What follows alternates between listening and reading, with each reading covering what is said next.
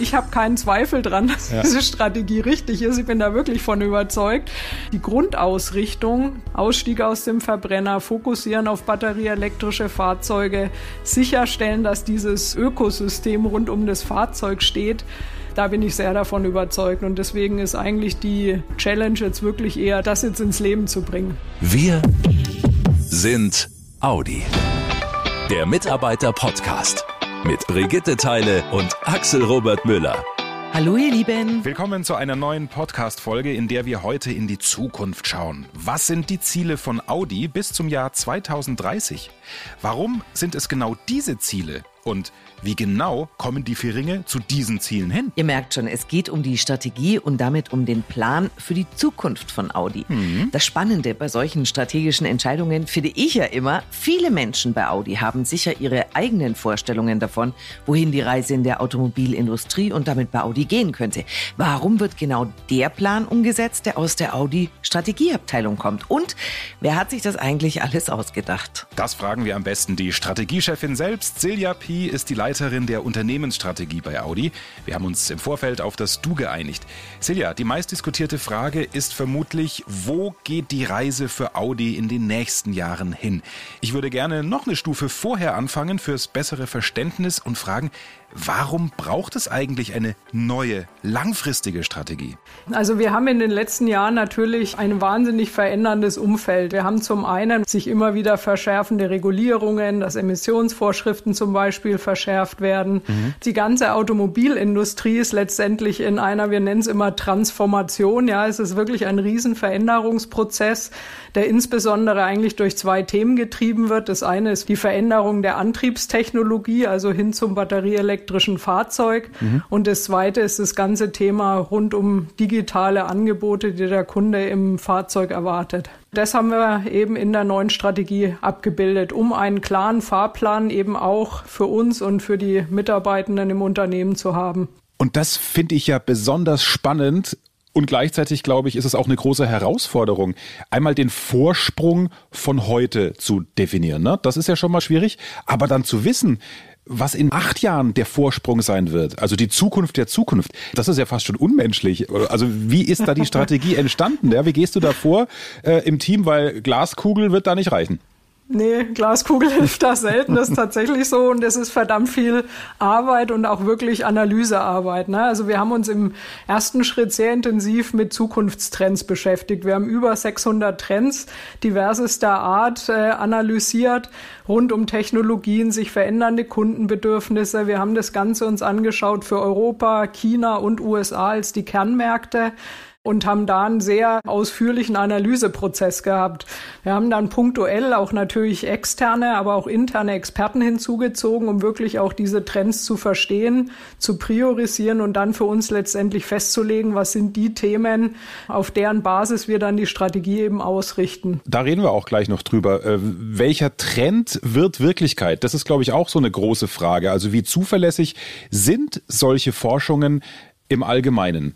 Also ich würde sagen, so diese großen Themen, die sind schon sehr stabil. Ja, also zum Beispiel, dass das ganze Thema Digitalisierung stärker äh, kommt, ja. Da können wir uns wirklich drauf verlassen. Es gibt natürlich immer Sachen wie jetzt Corona-Krise, die man jetzt vielleicht nicht in so Trends abgebildet sieht, logischerweise. Und deswegen muss man natürlich auch sukzessive immer wieder nachkontrollieren sozusagen, sind wir noch auf dem richtigen Pfad. Und passt das noch? Aber diese, wie gesagt, grundlegenden Trends, auf denen wir jetzt die Strategie ausgerichtet haben, die sind schon sehr stabil über die nächsten zehn Jahre. Das war jetzt, glaube ich, ganz wichtig, dass wir uns ein paar Minuten Zeit nehmen, um erstmal zu kapieren, wie ihr vorgeht. Und jetzt, Silja, schauen wir uns mal das Ergebnis an. Also, wie sieht sie aus? Die Strategie Vorsprung zwanzig dreißig. Wir haben sechs strategische Aktionsfelder, so nennen wir das, festgelegt, die die Hauptrichtungen der strategischen Ausrichtung festlegen. Das Wichtigste und Grundlegendste ist sicher äh, das Aktionsfeld der letzte Verbrenner, der auch äh, den Ausstieg aus dem Verbrennungsmotor mhm. festlegt. Das heißt, zweitausenddreiunddreißig wird es die letzten Fahrzeuge geben, die mit Verbrennungsmotor eben auf den Markt kommen. Dieser Ausstieg aus dem Verbrenner hat ja unheimliche Auswirkungen auf das gesamte Unternehmen, weil natürlich auch Stand heute sehr, sehr viele Mitarbeiter in den Themenfeldern arbeiten, die ja dann perspektivisch danach ähm, alle in andere Aufgaben übergehen werden. Und das ist sicher das Grundlegendste, das wir da sehen. Die Zukunft ist natürlich die ganze batterieelektrische Fahrzeugwelt. Und deswegen ist das unser zweites großes strategisches Aktionsfeld. Das nennen wir differenzierte Elektrofahrzeuge. Warum nennen wir das so? Wir haben in der ganzen Strategie uns immer wieder die Frage gestellt, wie können wir uns vom Wettbewerber abheben und wie können wir anders und besser sein als der Wettbewerber, um eben im Markt einen Vorteil zu haben. Deswegen differenzierende Elektrofahrzeuge. Und in dem Themenfeld sichern wir letztendlich die Profitabilität in der Zukunft ab, weil das wird ja zukünftig unser, ich sage jetzt mal, Kerngeschäft sein. Also man kann ja nicht sagen, auch wir machen jetzt tolle Trends und stellen uns auf alle Bedürfnisse ein, aber verdienen nichts dabei. Also das zusammenzubringen muss rein in ein Strategiekonzept. Verstanden. Aber es sind ja noch ein paar Aktionsfelder übrig. Genau. Das waren jetzt die zwei, die sich, sage ich mal, wirklich ums Kernprodukt Fahrzeug drehen. Mhm. Und dann haben wir noch äh, diverse andere Felder, die eher so im größeren Kontext sind, sage ich mal. Also ein Themenfeld, das adressiert sehr stark den After-Sales-Market. Letztendlich beschäftigen wir uns mit der Frage, äh, wie können wir auch den Kunden, nachdem er ja das Fahrzeug irgendwann gekauft hat, an uns binden. Ja? Und es gibt ja auch heute sehr viele Aktivitäten im Service- oder Werkstattbereich.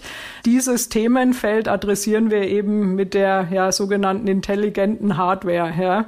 Das heißt, da geht es tatsächlich um diese ganzen ja, Verbindung zum Kunden in der Nutzungsphase des Fahrzeugs und wie können wir das auch profitabel gestalten und eben auch nachhaltige Teile zum Beispiel da dem Kunden anbieten. Mhm. Also deswegen After Sales bis zum Kauf, klar abgehakt, aber wie ist nach dem Kauf die Beziehung zu unserem Kunden. Richtig. Und in mhm. dem ganzen Kontext gibt es dann noch ein äh, weiteres Themenfeld, das sich rund um das, ähm, ja, wir nennen das Ökosystem für Elektrofahrzeuge dreht. Ich erkläre es auch wieder ganz kurz. Was ist ein sehr Ökosystem? ja, ja, genau.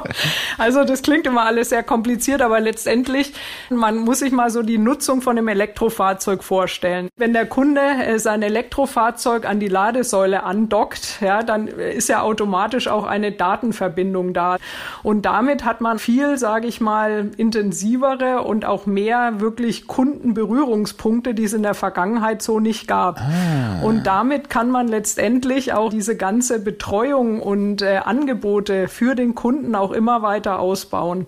Das heißt, zum reinen batterieelektrischen Fahrzeugerlebnis und Kundenerlebnis zählt eben auch das ganze Thema Laden mit dazu. Mhm. Und deswegen ist es unheimlich wichtig, dass auch das aus Kunden Sicht so unkompliziert und so gut wie möglich funktioniert. Und da sind wir auch als Hersteller tatsächlich mit in der Pflicht. Das ist jetzt nicht mehr so, dass wir es komplett an die anderen Industrien auslagern. Das gibt uns aber auf der anderen Seite auch die Möglichkeit, weil wir viel mehr Kundenberührungspunkte haben, immer wieder dem Kunden auch verschiedene Sachen anbieten zu können. Das heißt, aus meiner Sicht so wirklich das Grundlegendste, was wir in der Strategie in diesen Themenfeldern gemacht haben, ist, dass wir einmal wirklich so unser, ich sag mal, klassisches Fahrzeugverkaufsgeschäft adressieren, aber auf der anderen Seite auch ganz stark fokussieren, was ist denn die Nutzungsphase des Kunden, also nachdem er es einmal gekauft hat und was können wir da dem Kunden für weitere Services und Produkte anbieten. Und schon haben wir verstanden, warum das Ökosystem heißt bei euch in der Strategieentwicklung. Ne? Weil es ist wie so, eine, wie so eine eigene Welt vom Kauf, aber über die Nutzung, bis es sich vielleicht irgendwann vom Fahrzeug auch mal wieder trennt. Ein Aktionsfeld fehlt uns noch. Genau. Und das Letzte, das dreht sich rund um das ganze Thema gesellschaftliche Verantwortung, also Umwelt, Gesellschaft, Unternehmensführung, auch neudeutsch E S G genannt. Ja. Und da geht es eben um das ganze Thema, äh, die nachhaltige ja, Unternehmensentscheidung auch wirklich im Unternehmen zu manifestieren. Wir haben ja sehr intensiv auch die Belegschaft in den Strategieentwicklungsprozess eingebunden. Mhm. Ähm, und wir haben auch festgestellt, dass vor allem auch den Mitarbeiterinnen und Mitarbeitern das Thema Nachhaltigkeit Nachhaltigkeit sehr am Herzen liegt.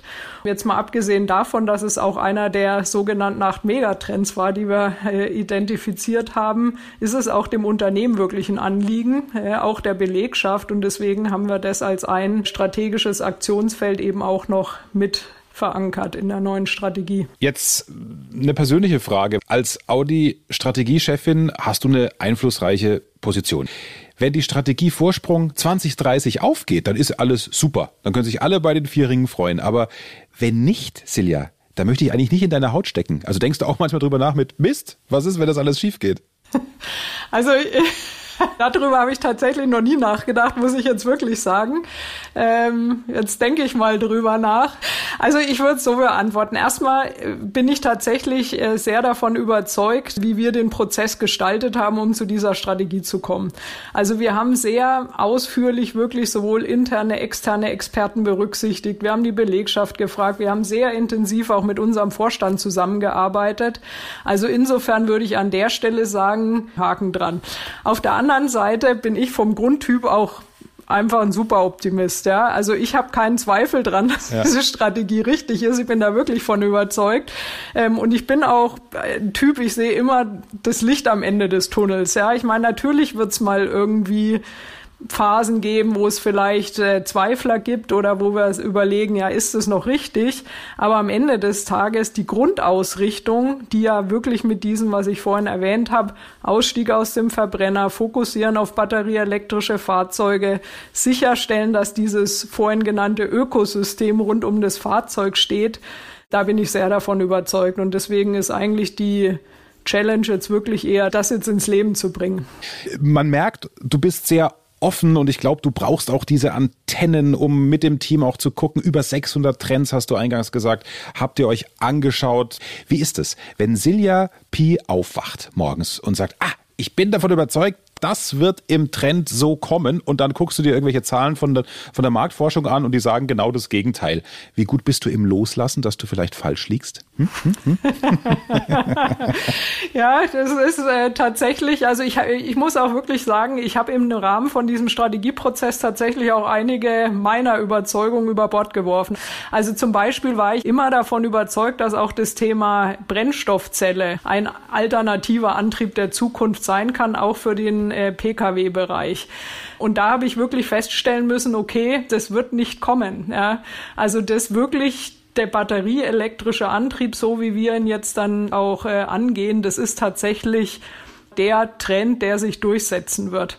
Und das war eine meiner persönlichen Überzeugungen, muss ich sagen, die ich wirklich äh, relativ schnell in dem Prozess revidiert habe, nachdem ich festgestellt habe, dass eigentlich alle Studien und relevanten Informationsquellen da auch gegen meine persönliche Meinung sprechen. Aber das gehört dazu, ja. Also deswegen machen wir ja diesen Analyseprozess vor allem halt mit sehr unterschiedlichen Expertinnen und Experten, um eben genau das sicherzustellen, dass es eben nicht eine persönliche Meinung ist, die sich da durchsetzt, sondern tatsächlich das Faktenwissen.